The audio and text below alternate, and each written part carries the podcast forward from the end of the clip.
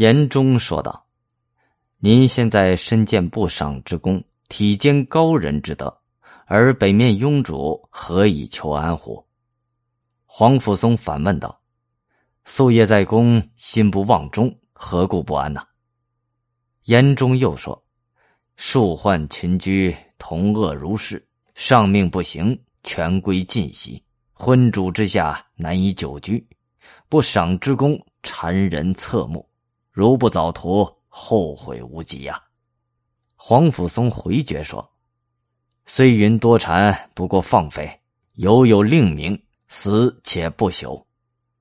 黄甫松重视名节，忠于汉室。可是天道无亲，汉家气数将尽之际，又有多少豪杰能够像他一样守志如一呢？古人有云：“国之利器，不可以示人。”乱世之中，强梁为道，军队就是国家的利器。在讨伐黄巾军的过程中，掌握了国家利器的雄杰豪强。已经不再为东汉朝廷马首是瞻了。经历了黄巾之变，东汉王朝朝政日乱，海内虚困，彻底滑入了乱世泥沼。中原乱，边疆乱，官场乱，人心乱，怎一个乱字了得！亲身经历了乱世之伤的思想家仲长统感慨道：“如此下去。”大汉王朝恐怕气数将尽呐，也不知来世圣人用什么方法能够拯救这个社会。众长统期盼的来世圣人遥不可及，一批乱世枭雄却横刀跃马闯入了历史舞台。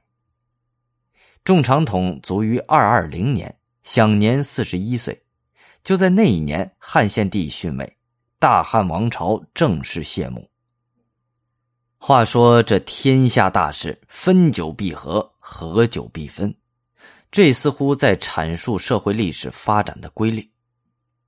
两个“必”字连起天下的分与合，两个“久”字推动着分与合周而复始的循环。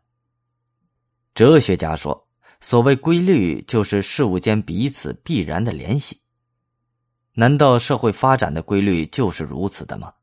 东汉天下的分裂是因为统一时间太久，还是另有原因呢？分裂的局面难道只是消极的等待其分久必合吗？